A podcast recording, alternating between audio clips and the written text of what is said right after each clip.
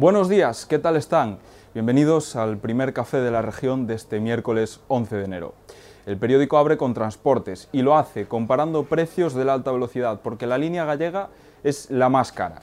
El billete entre Ourense y Madrid es 5 veces más caro que otras ciudades que disfrutan de este servicio, como Barcelona o Valencia. Además, en la página 3 relatamos un viaje en autobús entre la ciudad y Valdeorras, porque la comarca oriental también tiene deficiencias en este aspecto. El pasado sábado 7 de enero se registraron quejas de viajeros porque la empresa concesionaria fletó un microbús para cubrir la línea. Los usuarios iban apiñados y mezclados con los equipajes porque el vehículo carecía de bodega. Por si no fuera poco, se vivieron situaciones de peligro debido a estas circunstancias. Ya en página judicial, el periódico recoge hoy el juicio a un hombre que robó la pila bautismal de una iglesia para convertirla en macetero. Una historia que nos cuenta Monchi Sánchez. No es la primera vez que una pila de una iglesia prolonga su vida útil adaptándose a otros usos. En los jardines del Pazo de Meirás hay dos, una bautismal y otra de agua bendita, que los francos consiguieron en un monasterio segoviano en 1960.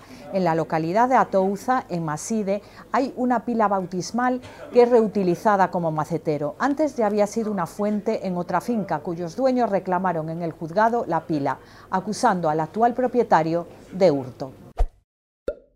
Y continúa la polémica por la Navidad de la ciudad. El PSOE cifra en 1 millón de euros las fiestas organizadas por Jácome y el Partido Popular pide explicaciones por la elección de un rey Baltasar condenado por abusos sexuales. Nos ofrece más detalles Brais Iglesias.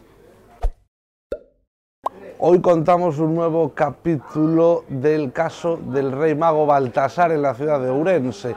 El Partido Popular fue el último de los grupos municipales en sumarse ayer a las críticas a la elección realizada personalmente por el alcalde Gonzalo Pérez Jácome y reclama explicaciones urgentes y la convocatoria de una junta de portavoces. Por otra parte, el Partido Socialista, además de recalcar sus críticas sobre esta elección de rey mago, también pone el grito en el cielo por el gasto de, dicen, de más de 1 millón de euros por parte del alcalde en las fiestas navideñas. Y en 2022 se creó el mismo número de empresas que en 2021. El comercio y los bares fueron los principales motores de esta creación de sociedades, pero con un capital que casi duplica al del año anterior. Nos lo cuenta Sergio Conde.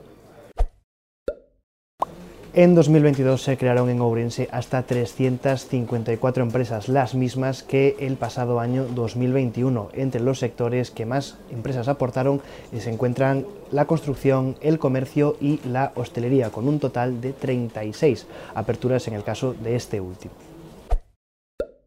Además, el periódico de hoy también nos habla de más temas, como el éxito de ocupación de los hoteles para perros en Navidad o del seguimiento a la variante china del coronavirus. Recuerden que pueden ampliar esta información y acceder a más noticias tanto en la edición en papel del periódico como en nuestra página web, laregión.es. Gracias por cedernos su tiempo y tengan un buen día.